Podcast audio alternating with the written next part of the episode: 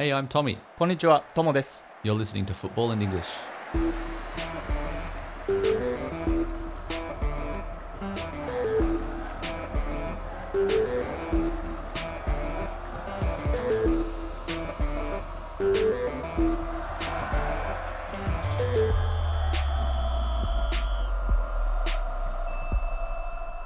Hello, welcome back to another episode of Football in English. Tomo, how are you doing? おはよう、トミー。元気 Yeah, I'm good. I'm good. How are you? うん。いい感じです。 That's good. We've got a big one this week where the Euros are coming up, and this whole episode is going to be about Euro 2020. So let's get started straight away. Euro 2020, or is it Euro 2021? Finally kicks off next weekend, and it's set to be a cracker. 24 countries playing across 11 host cities in 51 matches will compete for the ultimate prize to be the champions of Europe. This year's tournament is one of the more complicated. The first to be played across the whole continent and with reduced crowds and extended squads, plus other changes to account for COVID 19. Combine that with the kickoff times, with many matches happening overnight for those of us in Japan and Australia. It's a tough tournament to keep up with. But don't worry, we've got you covered. Starting today, with our Euro 2020 preview, we'll be releasing a couple of episodes a week, covering all the talking points to make sure you're informed. You might even pick up some new English too. ユーロ2020もしくはユーロ2021と呼べるのでしょうか。 サッカー欧州選手権は来週末6月12日日本時間の土曜の朝4時に開幕します。今回は24カ国が11の開催地で51試合を行いますが、大会運営は例年に比べて非常に複雑なものとなっております。ヨーロッパ大陸全体で行われる初めての大会、観客数の制限、選手登録人数の拡大、コロナの影響を考慮した開催地の変更などが行われています。キックオフの時間については、日本やオーストラリアでは多くの試合が深夜に行われるため、寝不足が続く1ヶ月となるでしょう。そんなヨーロッパサッカーファンの方々へのささやかな朗報かもしれません。本ポッドキャスト番組サッカーと英語は、本日のユーロ2020プレビューを皮切りに、週に2、3回のペースでエピソード公開し、注目ゲームや現地メディア情報などを取り上げてお伝えします。サッカーを通じた新しい英語を学べるチャンスとなるでしょう。というわけで、本日はユーロ2020特集です。えー本番組はサッカーの試合の情報はですね、あまり取り扱ってこなかったのですが、まあ、来週開幕する、えーユーロに向けて週2、3回の更新ペースでユーロ特集をやってみましょうと。大丈夫？やりきれるかな？I'm looking forward to it. it's to be fun. 心配なのは、えートミーの彼女大丈夫？っていう。Mm. I asked her this morning, I showed her your notes. うん。 He said, uh, Kenka naranai. She said, sorry, Kenka narua. so, uh, yeah, three matches a day. うん。 It's, it's going to be it's gonna be interesting. 大丈夫かなそれが心配だな。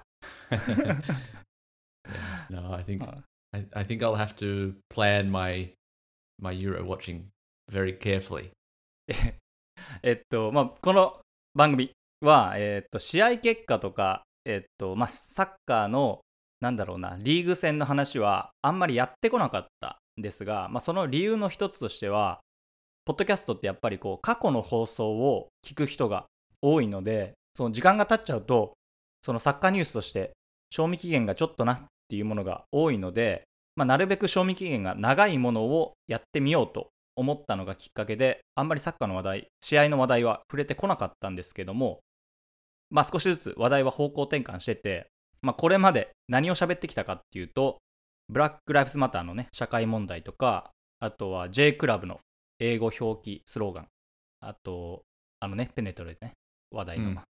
あとはサッカー選手の誕生日ネタとかで、まあちょっと変わりネタをやってきて、まあ、なるべく日本語のメディアではあんまり語られていないニッチなところを1年間やってきたわけです。で、まあ、1年間やってきて、本当はね、シーズン終わったらお休みにしようって言ってたんだよね。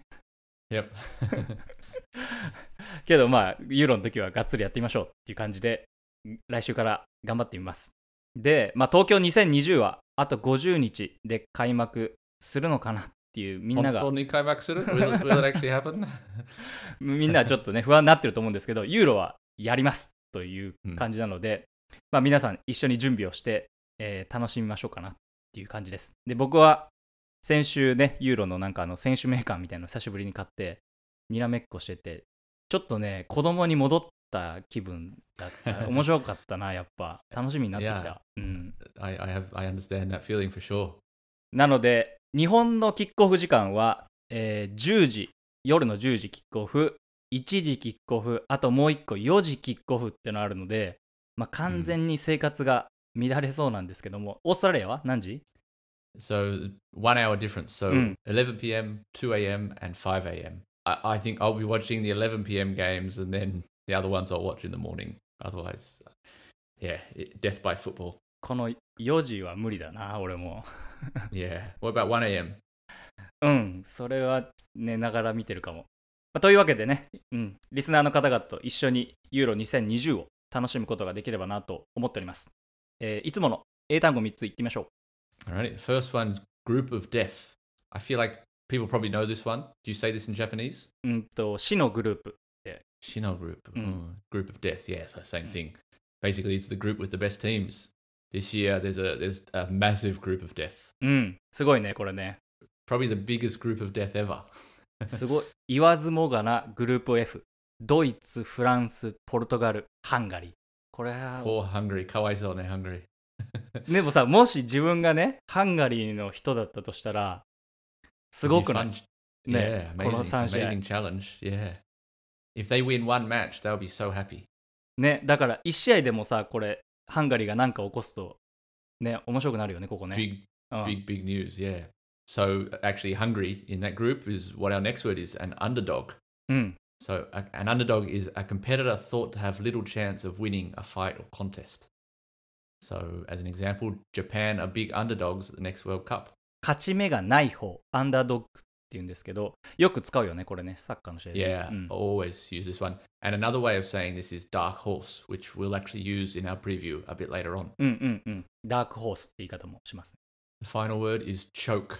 あの、確保じゃないんだよね、チョークの。 Y- exactly. Yeah. Well, I think it kind of comes from that, but the, Mm. the definition in sport is to fail when you're expected to succeed. England were expected to beat Iceland, but they choked, うんうん。 for example.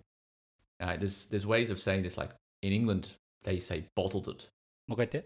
ボトル。 bottled. Yeah, like pet bottle, うんうん。 bottled it, uh, or panic. Panic is probably the easiest way to translate. あの、ジェラードがスリップしたやつだよね、これね。 Yeah, That's right. He, Uh, yeah. I don't like this word though because I don't know, it just feels wrong to me, but I think maybe that's because Spurs have their own word, which we've discussed before, Spursy. うんうん。 Uh, that's basically the same thing. Panic, choke, bottled it. Yeah. チョーク。失敗する、やらかす、みたいな感じです。 So in this tournament, someone's maybe going to choke. Maybe Germany will choke. Spain will choke.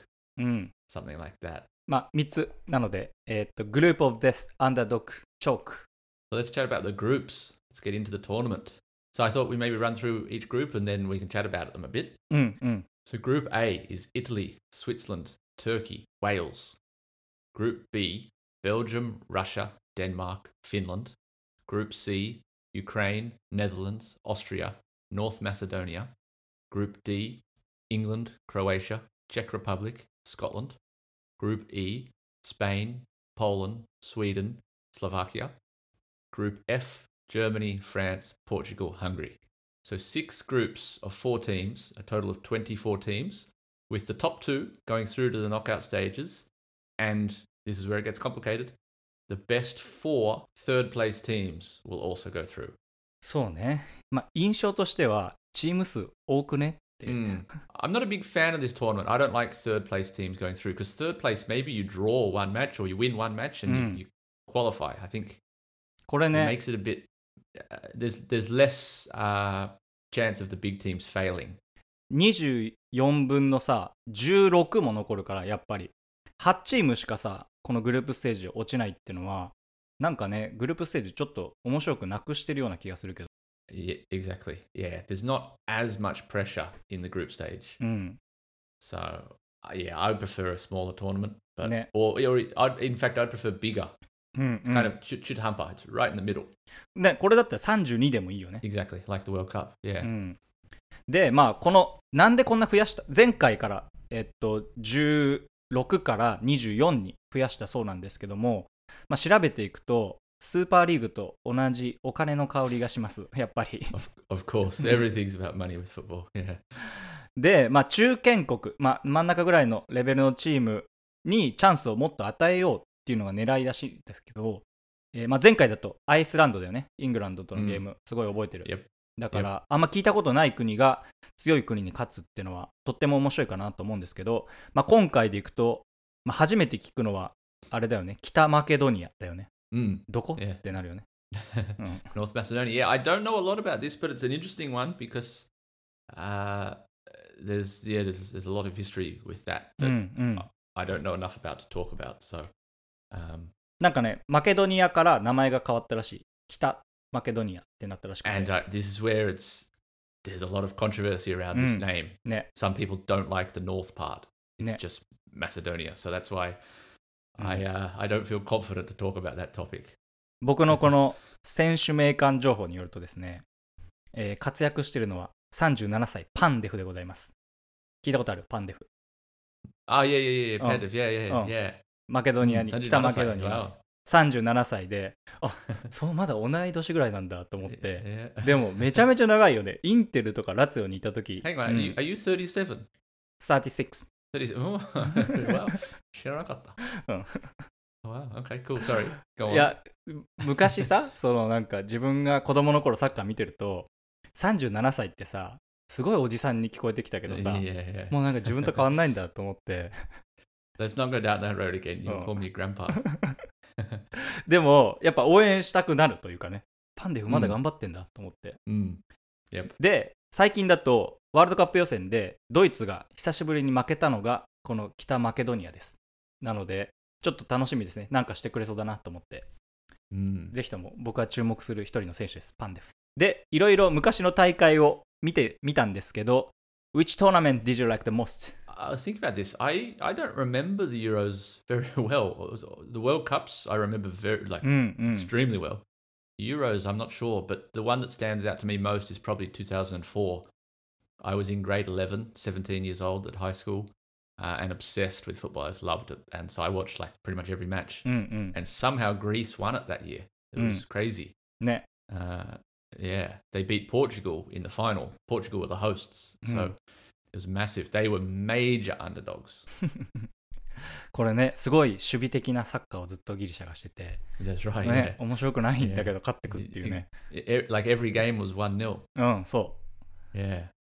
How about you? What, what do you remember? うえー、まあこのね2004年から2006年の時にイタリアに住んでたのね2年間、だからやっぱりどっかちょっとイタリアを応援してる自分がいてだこのえっと覚えてるのはスペインイタリアの時かな前前々回のイタリアのチームはすごい面白くてバロテッリとかいた時 Mm. あのピルロがさあの PK でちょんってやったやつ Yep. Against England. そう Yep. I remember that. あれとかすごい向こうで覚え見てて覚えてるな Mm.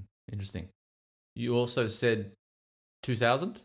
うん2000年もやっぱりそっからヨーロッパのサッカーにすごい自分がハマってったと思うフランスと.イタリアの決勝のやつ That's right. That's I feel like 1998 World Cup. I remember a little bit, Mm. but 2000 was when I like really started liking football. うんうん And I remember the it was Trezeguet in the final. そ The amazing goal, the volley. Yeah, yeah. うなん So か that one also sticks out. か A っ bit. こいいなって思ったきっかけかも本当になんかヨーロッパのサッカーが But this one, this year is going to be different.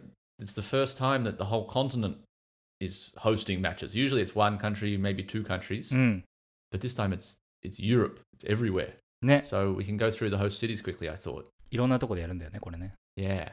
Glasgow, Hampden Park in Scotland. Uh, they're going to host a few games. London, Wembley. They'll have have uh, the final and the semi-finals. Seville, uh, which I probably won't be able to say in Spanish. Estadio de la Cartu- Cartuja. Amsterdam, the Johan Cruyff Arena. Copenhagen, Parken Stadium. Munich at the football arena, Munich. Rome, uh, the Stadio Olimpico. Budapest, Puskas Arena, St. Petersburg in Russia, Bucharest in Romania, and Baku in Azerbaijan. I think Baku is. Is that right? うんバクだけ馴染みがないよね アゼルバイジャン。 Yeah, they've got a big stadium though, 69,000. うん。 So yeah, what's that? 11, 11 cities hosting matches. But it's been very complicated with COVID. うん。ビルバオ、スペインの会場が、えっと、セビージャに変わったのと、 えーあとダブリンができなかったから、これを多分スコットランドとロンドンで分けるみたいな感じにしてるはずです。で、まあ僕がちょっとこう見てて気になったのは、えっとね、セビージャってめちゃめちゃ暑いんよ。35度ぐらい行くらしいの、夏。で、けど、ロシアでもやるでしょ？Mm. で、ロシアとかさ、多分20度前後で、えっとですね、これ、ホームでできるクラブは、すごいアドバンテージが大きいなと思うんだけど、例えばスペインはセビージャで3試合やるの、暑い中。だからこの3試合結構きついじゃん。その Yeah. But yeah, definitely an advantage for those teams. もう一個大変なのは、ださっき言ったロシアからこうグループステージ勝ち上がってって、スペインでやらないといけないくなるの。B 組の1位。例えば、ベルギーとかは、すごい涼しいとこでやってて、いきなり暑いとこで試合するから35度になって。Right, yeah. これもすごいなんか、監督が文句言いそうだなっていう、すぐその言い訳にしそう、すごい。その暑いを言い訳にする、もしくは気温の差を言い訳にする、移動が長いうんみたいなやつを言い出しそうだなっていうのは思いますね。interesting うん point. I didn't think about that in my Oh. predictions, but that, that definitely will have an effect, won't it? And, and as you say, the travel as well. うん。思う、それ。Yeah. If you're moving around a lot, it's going to really affect it. So yeah, I mean, I don't like this うん。whole continent thing. I think it should be one country, but うん it feels especially strange doing it in COVID.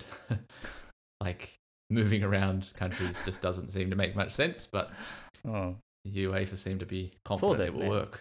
コロナでこんなに移動して大丈夫なのかって思うし、Yeah. ね、あともう一個気になるのが、えっとですね、イングランドはすごいアドバンテージがあるんです、これ。なぜかというと、まあもちろんロンドンで3試合プレーできるのね。で、えっと、まあもう一回勝ったら、もう一試合ロンドンなの。Mm. で、クォーターファイナルだけが、1位でいったらね、1位でいったら、クォーターファイナルだけが、えっと、1回だけローマに行くの。で.うん、セミファイナル.と、そう、ファイナルがロンドンだから、だイングランド7試合中6試合、ウェンブリーでできる。in, England, they're going to have crowds. うん、そ Maybe not the whole stadium, but Mm. definitely some crowds. So, yeah, that's interesting. But okay, I'll offer a counterpoint. that's England often choke. they can't deal with the pressure. So maybe being in London, oh. they'll be seeing the newspapers, they'll be seeing the TV news. Oh. I think that could work against England. England are better in a bubble without, you know, the newspapers getting in their in oh. their business. Pressure so. Yeah, exactly. And the newspapers don't care. They they just want to sell newspapers. So that's an interesting interesting part to this tournament. ね、だからちょっとどうなるか、楽しみですね、本当にね。で、次は、えっ、と、観客がどれぐらい入れるかっていう話なんですけど、今ちょっと喋ったやつ、イングランドは、まあ、まだこれね、正式に決まってないらしいんですけど、まあ、大体25から30%ぐらいまでは、グループステージお客さん入れようと。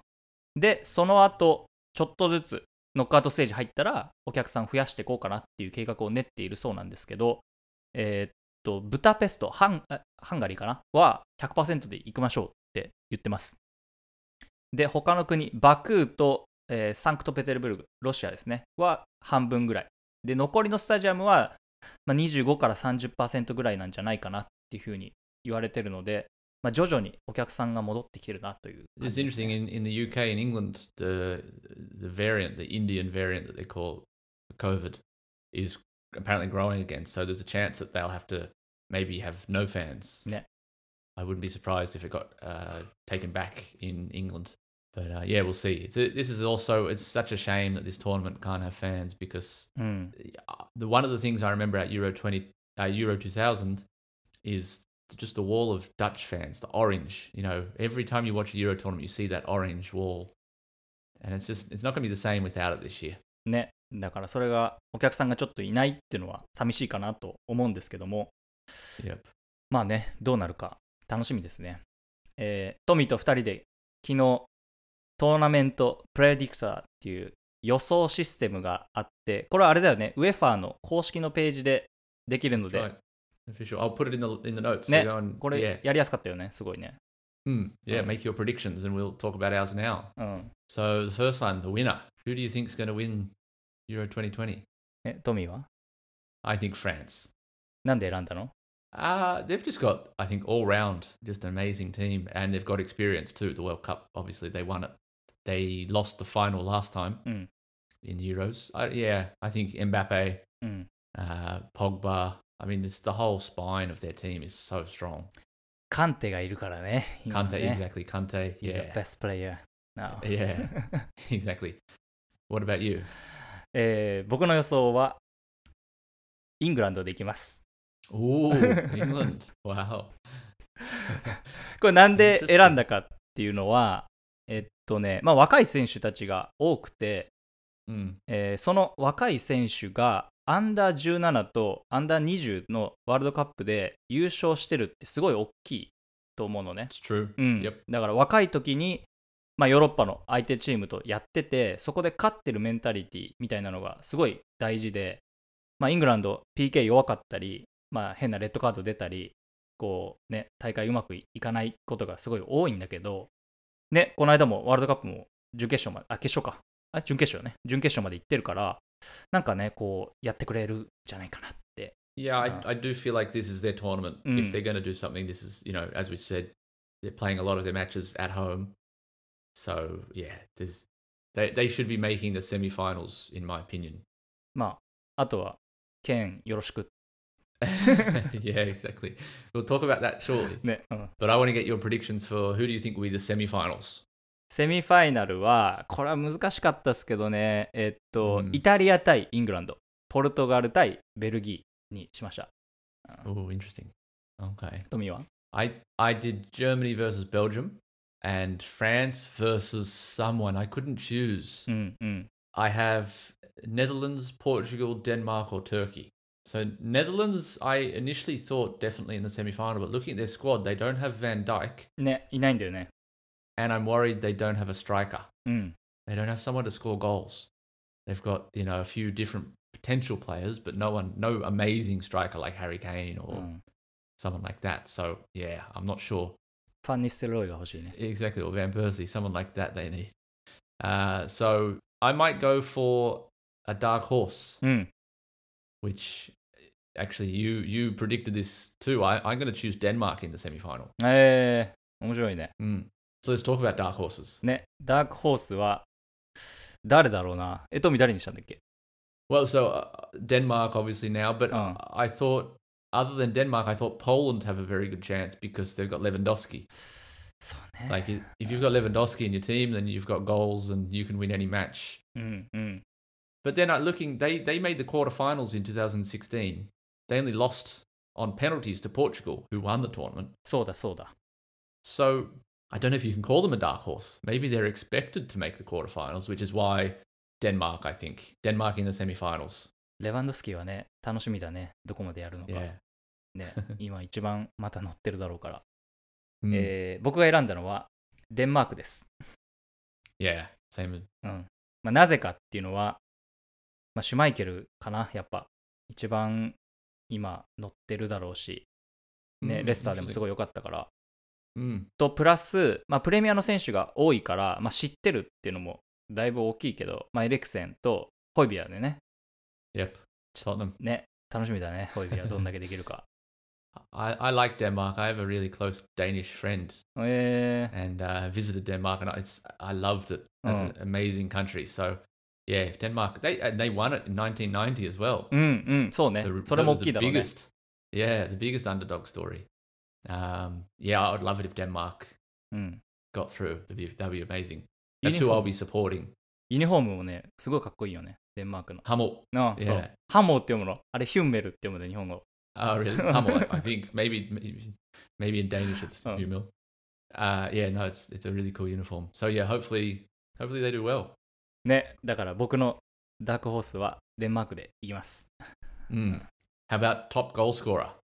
難しいけど、え、誰にしたんトミーは。Well, so I thought about this. Romelu Lukaku for Belgium. うん。Belgium have a really fairly e- easy group. Finland, they played Denmark うん。 and Russia. Mm. So he's got a good chance of scoring goals in the group stage, I thought. うん。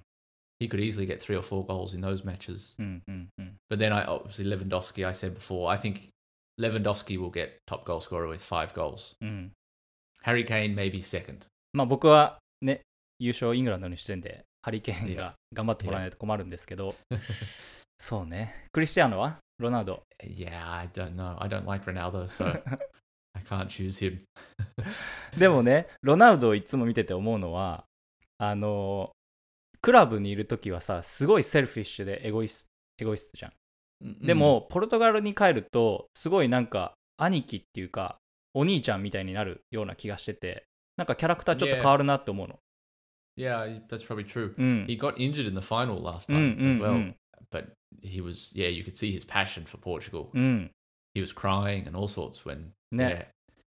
But yeah, no, I don't I don't like him. So no. no no goals for Ronaldo. いなくなるでもポルトガルめちゃめちゃいい選手多かったよ。すごかったわ、マジで。I don't know much about Portugal this year. いや、ポルトガル強いよ、普通に。Yeah.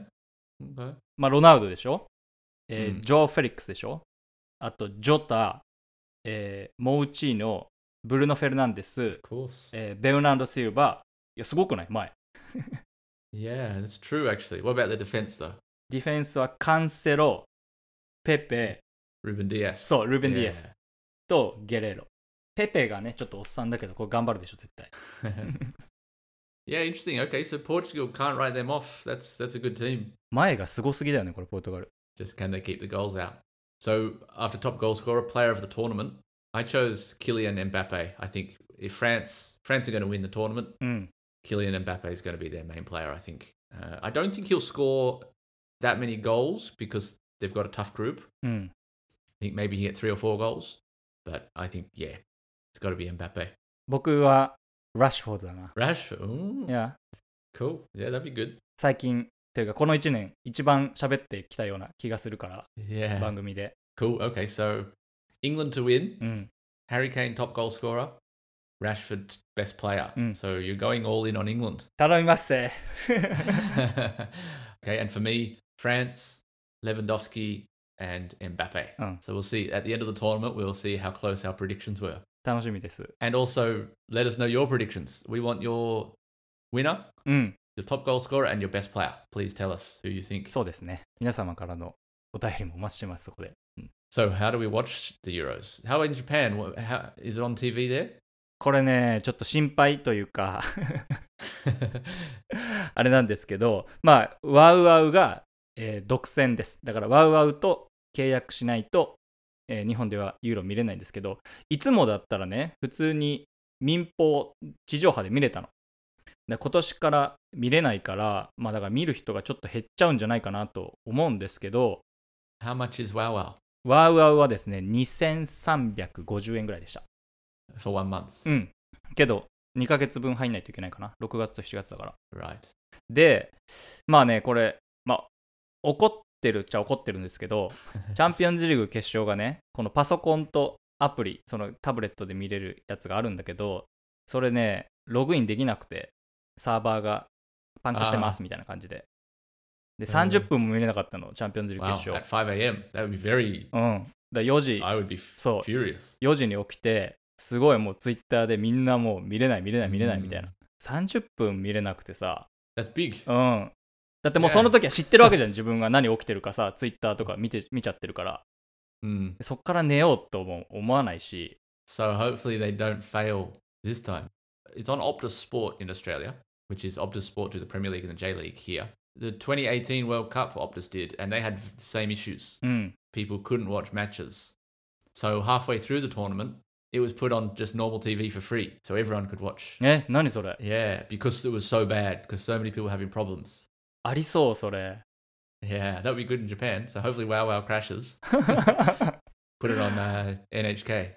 いや、本当よ。だって、なんか、しもうこれ、わわの人が聞いてたらあれだけど、 謝り方もさ、やっぱこのサッカー好きじゃないだろうなっていう謝り方だったの。そのウェブサイトで。What did they say? いや、なんかすいませんでしたみたいな。解決はしてますので大丈夫ですみたいな感じになってて、解決はしたじゃねえからと思いながら。Ne- うん。the, the, the match is already finished. いや、そうよ。だからもうなん It's not か、like you can just start again. なんかさ、思っ思ったのはね、登録してるわけじゃん。そのお金払払いますってでその時には見る人数大体わかるじゃん Mm. それなのにサーバー落ちましたはちょっとなんか舐められてるなと思うかなそれは That is definitely worrying. I hope people can watch other. well, okay, so maybe if you can't watch with WOWOW, うん your only choice is to listen to our podcast. いや本当よそれだから Yeah, ね。 that's the only way. いや本当だなまあでも WOWOW が全部悪いっていうよりは DAZN がいきなりチャンピオンズリーグの放送をやめたから WOWOW がちょっと仕方なくチャンピオンズリーグやったのかなっていうのはあるとは思うんですけど What about Scupper and things like that? Are they still around? スカパーはほとんどやってない気がするもうサッカー I don't know. うん Mm. そうねなんでまあワウワウの方が聞いてたらいい放送が見たいですっていう Yep.